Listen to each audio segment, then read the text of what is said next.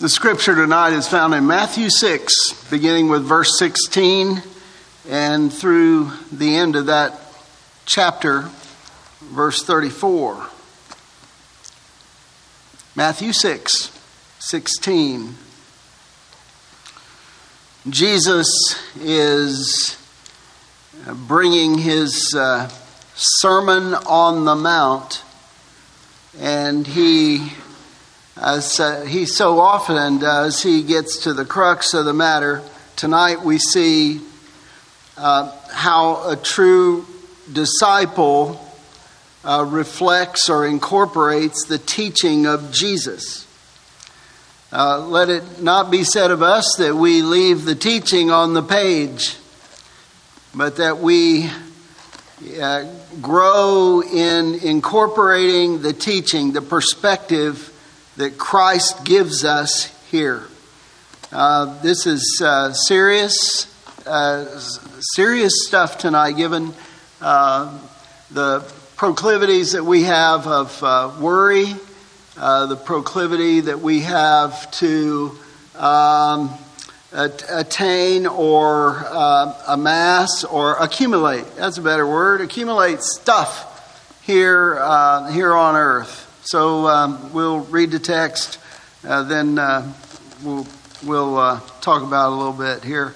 Verse 16, chapter 6. Whenever you fast, uh, do not put on a gloomy face as the hypocrites do, for they neglect their appearance so that they will be noticed by men when they are fasting.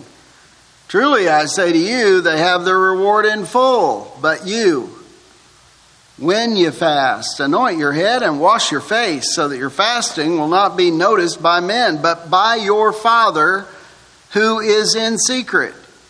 And your Father who sees what is done in secret will reward you. Do not store up for yourselves treasures on earth where moth and rust destroy and where thieves break in and steal.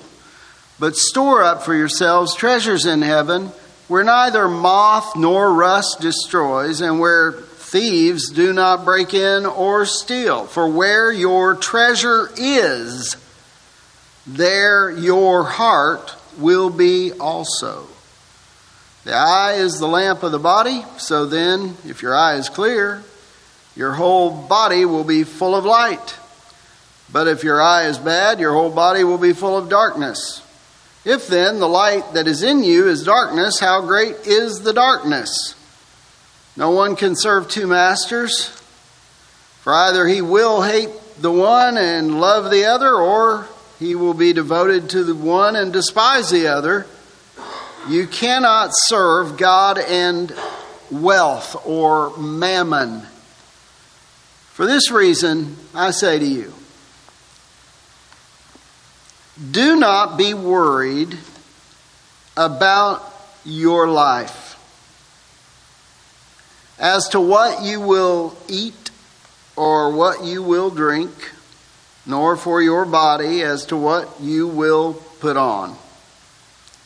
Is not life more than food, and the body more than clothing? Look at the birds of the air, that they do not sow, nor reap, nor gather into barns, and yet your heavenly Father feeds them. Are you not worth much more than they? And who of you, by being worried, can add a single hour to his life? And why are you worried about clothing? Observe how the lilies of the field grow. They do not toil, nor do they spin. Yet I say to you that not even Solomon in all his glory clothed himself like one of these. But if God so clothes the grass of the field, which is alive today and tomorrow is thrown into the furnace? Will he not much more clothe you? You of little faith. Do not worry then, saying, What will we eat? Or what will we drink? Or what will we wear for clothing? For the Gentiles eagerly seek all these things, for your heavenly Father knows that you need all these things. But seek first his kingdom and his righteousness, and all these things will be added to you. So do not worry about tomorrow, for tomorrow will care for itself. Each day has enough trouble of its own. The word of the Lord. Father in heaven, we thank you for your word. Uh, this is uh, the inspired word from you. Uh, this word stands. This word, upon this word is established all that we believe about you, our Father in heaven. And we, uh, we read it and we hear it as such. And we would ask tonight that you help us to hear familiar words afresh and anew. And that you would, Lord, implant within us the desire to conform to your word. And by conforming to your word, show ourselves to be your disciples. Uh, so, Lord, work with us tonight. Um, uh, once again, we thank you for just the opportunity to be here on this frigid night. Um, Lord, so good to be together. It's the, the fellowship with one another is wonderful. The fellowship that we have in your word and by your spirit as we look to your Son uh, is, is something we dare not ever take for granted. Uh, so thank you uh, with all, all the praise we can give you and um, in our thoughts. And then, Lord, help us tonight. Speak to us tonight. And Lord, our own, each one in our own heart, in our own circumstances, and our and where we are with you, Lord, bring us along and and move us toward uh, maturity and greater maturity in you. We pray in Jesus' name, Amen. Well, this uh, is a wonderful and powerful chapter the I want to I want to set us up for these last couple things in the chapter that we want we just read. Uh, the verses on storing up for yourselves treasures on earth, and then the Lord's uh, cure for anxiety. Uh, I think this morning we did mention the hopelessness and the helplessness that is out in our society, it comes close to our own doors sometimes. Um, but all of that um, uh, has an effect of causing us to look to the things of this world to satisfy. And we know that the things of this world will never satisfy. Uh, and the Lord deals with this. He dealt with it 2,000 years ago when He preached this message. Well, let's, let's begin there in the first part of the chapter. He's talk, he begins by talking about giving to the poor. Um, this was uh, important, an important part of being a Jew. It was an important part of being a Pharisee. Almsgiving, give to the poor. That was a big deal. It was like top three things that you could do in service to God and to be pleasing to God. Give to the poor. Be uh, generous with your money. But notice he says in verse 2 so when you give to the poor, do not sound a trumpet before you. so the Lord, the Lord was trying to he's trying to give them a proper perspective on these religious activities in verses 2 3 and 4 the giving to the poor the almsgiving in verses 5 and following. He's talking about prayer. Uh, look at verse 5 he says when you pray you are not to be like the hypocrites for they love to stand and pray in the synagogues and on the street corners. Why? Well so not because they're talking to god and they're concerned about others but so that they may be seen by men it's interesting that Jesus is directing them, he's really correcting them as to religious activities. He's recognizing that the reason so often men do religious things is to be seen by others, not necessarily to be seen by God and to please God. And so he's correcting this, and he's speaking directly uh, to the Pharisees back then. And he speaks to us today. You know, to, to be generous, that's a good thing, and that's a godly thing. To, uh, to sound a trumpet about that is, is not.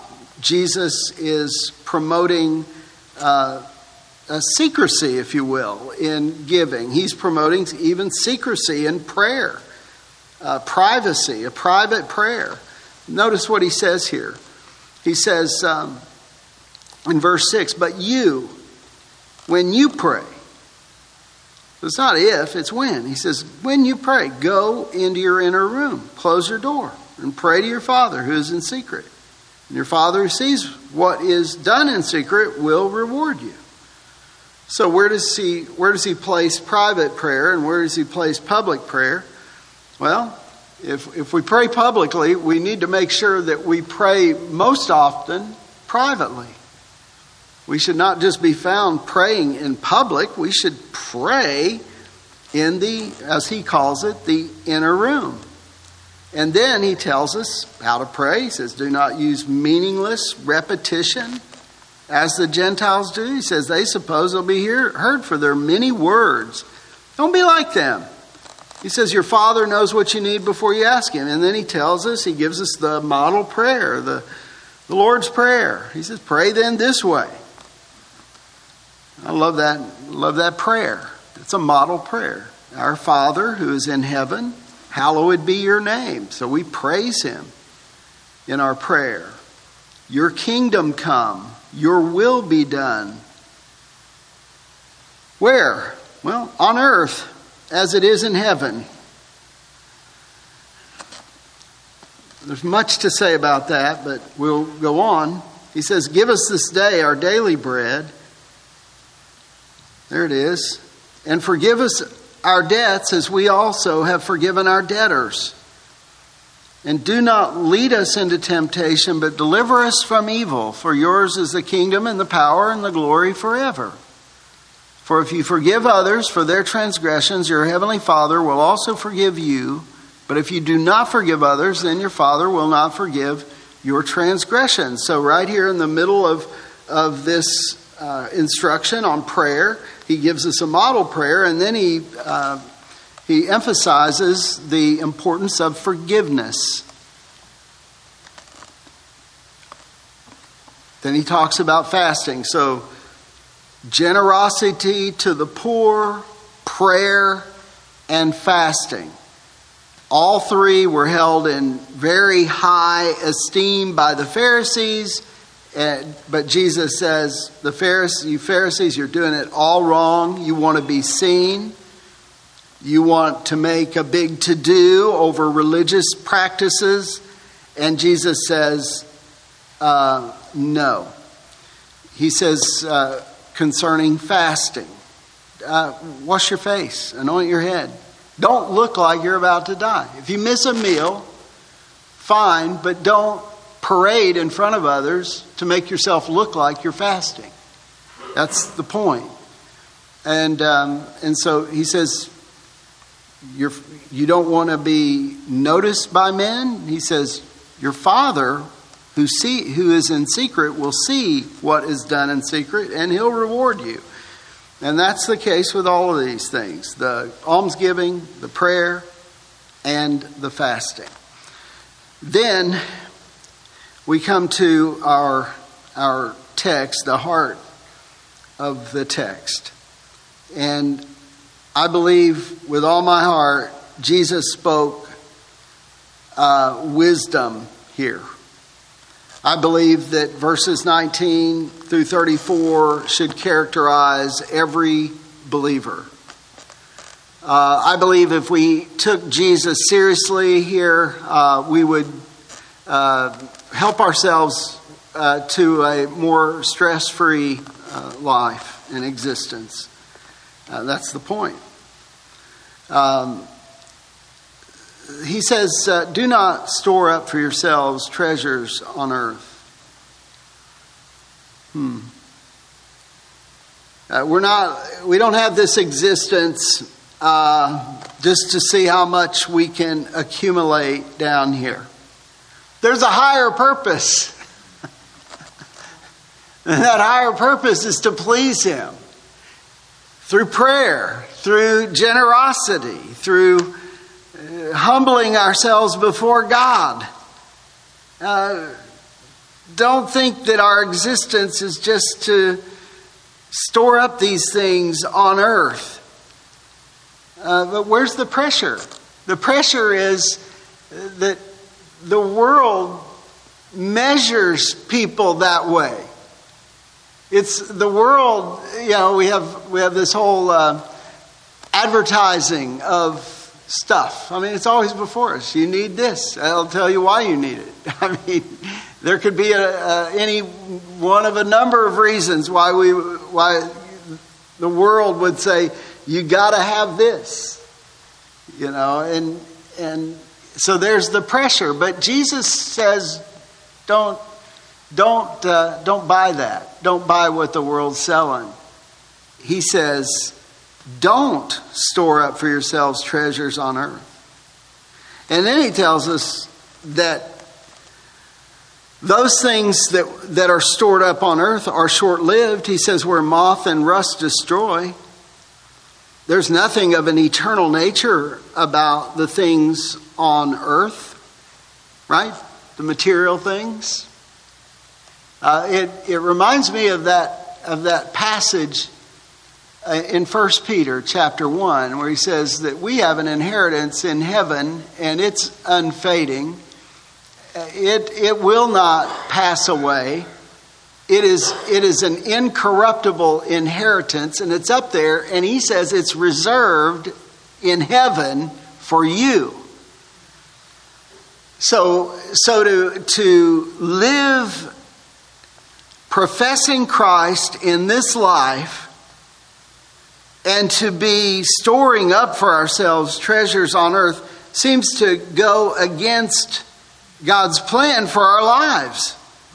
Our, our true inheritance is in heaven. And, and, and this is what he says, verse 20. I think I must, uh, Peter must have been here. He must have been there listening to the Sermon on the Mount. This must have made a huge impression on him. He must have been thinking about that when he wrote chapter 1, talking about our inheritance. Jesus said this, but store up for yourselves treasures in heaven.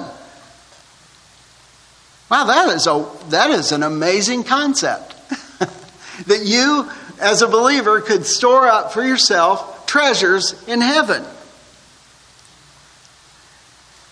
He says, um, where neither moth nor rust destroys. There is nothing that can, uh, nothing on earth can affect your inheritance in heaven, your treasure in heaven. Where, he says, um, and where thieves do not break in or steal. He's just saying that your heavenly treasure that you store up is, is protected, it's eternal, it's incorruptible, it will not fade away, it is undefiled, not touched by sin at all. And, and that's where, that's, this should be the believer's focus in life. And I have to think that as we obey the practice of generosity, as we obey the practice of prayer, the instruction that He gives us about prayer, And as we obey this, just being serious about God and being thoughtful about the Lord and, and wanting to do His will and, uh, and willing to sacrifice secretly with those things in mind, that we are storing up for ourselves treasures in heaven. And then he gives the bottom line, and this is, this is something truly to ponder. He says, For where your treasure is, there your heart will be also. If you're, if, if you're storing up treasure in heaven, that's where your heart is.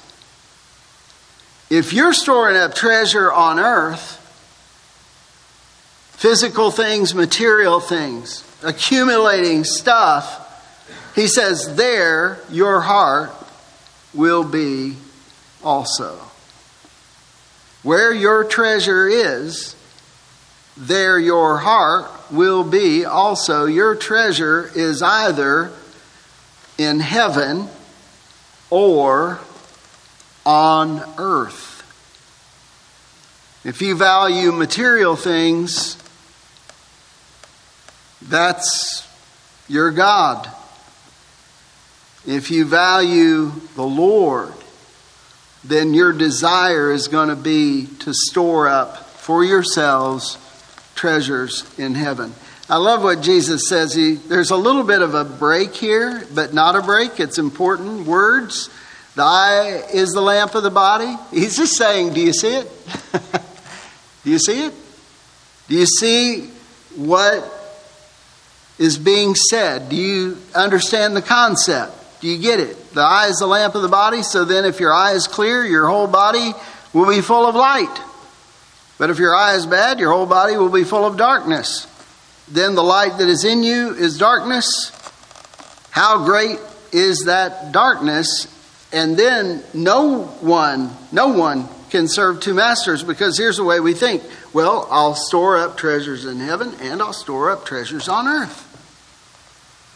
And Jesus cuts right to the heart of the matter in verse 24. No one, that's exclusive, no one can serve two masters.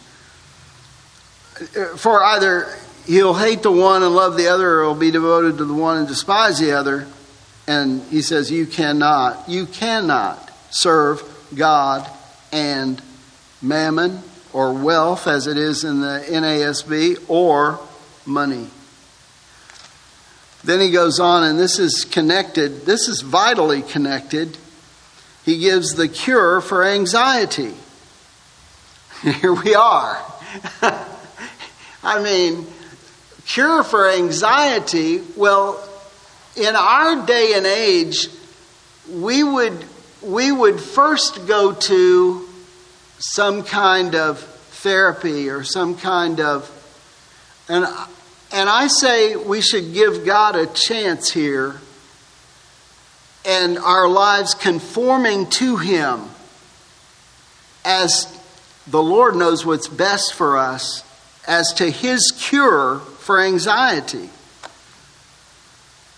I know we live in an anxious world. I mean, that's a given, right? I mean, it is. I mean, if you don't if you don't wake up nervous in our world, something's wrong with you, right? Well, the Lord's got a better plan. He, we've not, we're not destined to be anxious about stuff. We're not destined to have to worry constantly about things. You know, if you, listen, if you want to think that we live in, a, in what we would call a closed universe, no God, just we're down here functioning by natural law, well, you can think that if you want, but as believers, we don't believe there's a closed universe. We believe God is over all and He cares about us. That's what this is all about. The Lord knows, the Lord cares.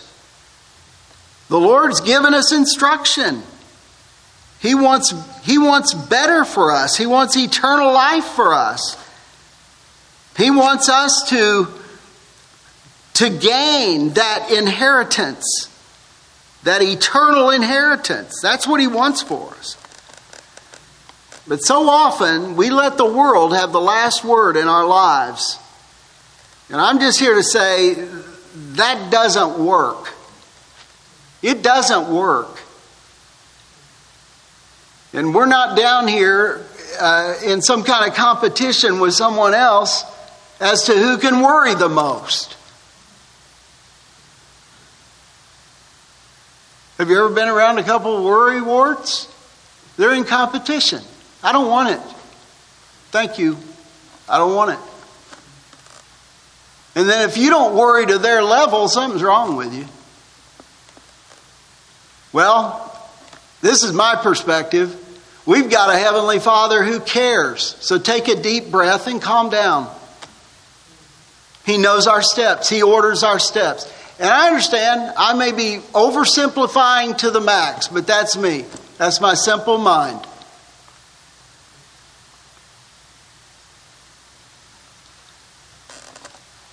For this reason, I say to you, for this reason. For what reason? No man can serve two masters. There's just no way you can serve two masters. He says, Do not be worried about your life. There it is. Do not be worried about your life. Let me ask you, who gave it to you? Okay? We know who gave it to you. Um, you've trusted Jesus. Um, who orders your steps? God orders your steps. Where are you going to spend eternity? Well, I'm, I'm, uh, I'm trusting the blood of Jesus for the forgiveness of my sin. He said, Whosoever calls on the name of the Lord shall be saved. Uh, I'm spending eternity with Him. Okay. Those three things are really helpful. So don't worry about your life. He gave it to you, He's given you eternal life, and He cares about you right now. He has not left us to our own devices. He is not. You know, if you want to keep pulling yourself up by your own bootstraps, help yourself. I don't. I still don't understand how that works, but uh, fine.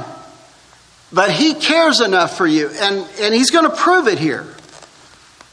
He says, uh, don't, wor- don't be worried about your life. I think he says this because it's real easy for us to get into that lane, right? You know what that lane becomes? It becomes a rut. And you know what a rut is it's a grave with both ends kicked out, it's death. It doesn't help. He says, uh, don't, wor- don't be worried about your life as to what you will eat or what you will drink. The fundamentals of life, don't worry about it, he says, nor for your body. Now, hey, listen, our bodies, that's, that's what we've got, Lord. He says, don't worry about your body as to what you'll put on. Is not life more than food and the body more than clothing? And then he gives an example. He says, Look at the birds of the air. Now, this morning, I get here, I think it was maybe negative four or something like that. Get here this morning. I, of course, I had to have a, a, ride to church. But anyway, that's another story. Um, and I look at, I'm looking out there at the parking lot, and I see two crows. I don't really like crows of all the birds. But I thought there's something sweet about these two big black crows out here in the parking lot. I thought it's negative degrees. What are they doing out there? They didn't look worried to me. They looked like they were kind of enjoying themselves. One of them flew off that way, and the one that was over here in the parking lot flew off toward the other, and they looked like they were playing a a game or something out there, really enjoying themselves. They didn't look worried at all.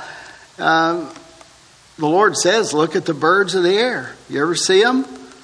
You ever watch them? He says, they do not sow, nor reap, nor gather into barns. And yet, your heavenly Father feeds them. Oh, is that what's going on? The Lord feeds the birds? Is that what we're saying? That's what we're saying. The Lord feeds the birds. Because we don't live in a closed situation, we live in an open situation where God is the ruler of all and God takes care of his creation. And according to Jesus, God feeds the birds. And the question comes are you, you, you, you, you, and you, and me, are you not worth much more than they? And the answer is you are. You're worth much more than a bird, a crow. We talked about that tonight in men's discipleship. What's the difference between man and animal? We're created in the image of God, and God, what? He created Adam from the dust of the ground and, and breathed life into Adam.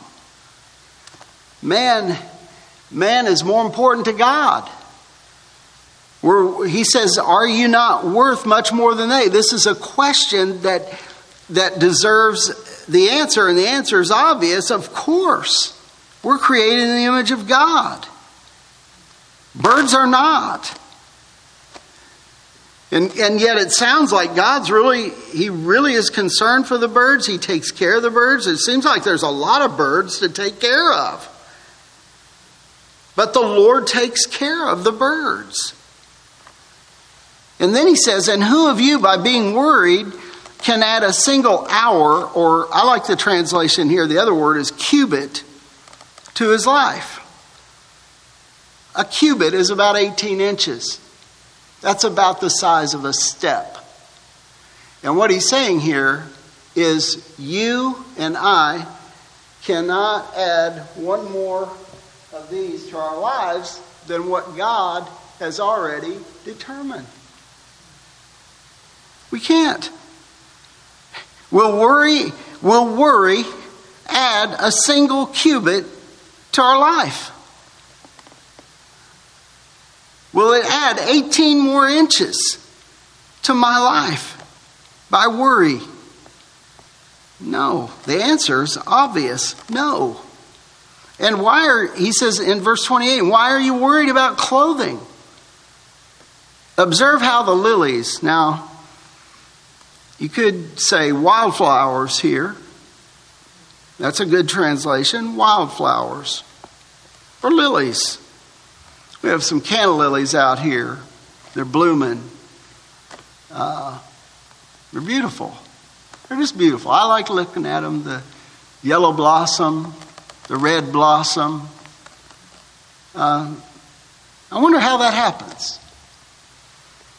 Well, you know, Dan tends them, but you know as well as I do, God, He gets in there and He causes growth and blooming and beauty Look what he says here. Observe, that means watch carefully how the lilies of the field grow. They do not toil, nor do they spin. Yet I say to you that not even Solomon in all his glory clothed themselves like himself like one of these. But if God, there it is, God so clothes the grass of the field, which is alive today and tomorrow is thrown into the furnace, will he not much more clothe you? So the grass he's talking about is short lived, but God still takes care of that grass. He makes it green. Will he not much more clothe you? And then he says, You of little faith. Do not worry then. So, this whole section here is on worry. Do not worry then, saying, What are we going to eat? Or what will we drink? Or what will we wear for clothing? He says, For the Gentiles, eagerly seek all these things, for your heavenly Father knows that you need, there it is, for your heavenly Father knows that you need all these things. He's not saying you don't need these things, he's saying you do need these things. But we have to have the proper priority and perspective. He says, but seek first his kingdom. There it is. Seek God. Seek, seek his eternal kingdom. Seek his rule. Seek the Lord and his righteousness. His righteousness. Listen, apart from his righteousness, we can't be saved. The only salvation is to receive a righteousness that is not our own. It is his righteousness. In fact, in another place, not too far from here, he says, Unless your righteousness exceeds that of the scribes and Pharisees, you have no part of the kingdom of heaven. He says, Seek his kingdom. Seek first. There's the priority his kingdom and his righteousness. This is the concern of the disciple of Jesus. It's his kingdom, it's his righteousness, it's his rule in our life. This is what concerns us. And all these things, all what things? Well, you don't want me to go over those again, do you? All these things, the food, the clothing, all of these things will what? He says, they will be added to you. Isn't that beautiful? He says, so, bottom line, verse 34. So what? So what? So do not worry about tomorrow. For tomorrow will care for itself. Each day has enough trouble of its own. Toward a worry free life is the life that is uh, full of Christ, it's full of His forgiveness and grace and mercy, and taking seriously the instruction that he gives us on how to live in these days.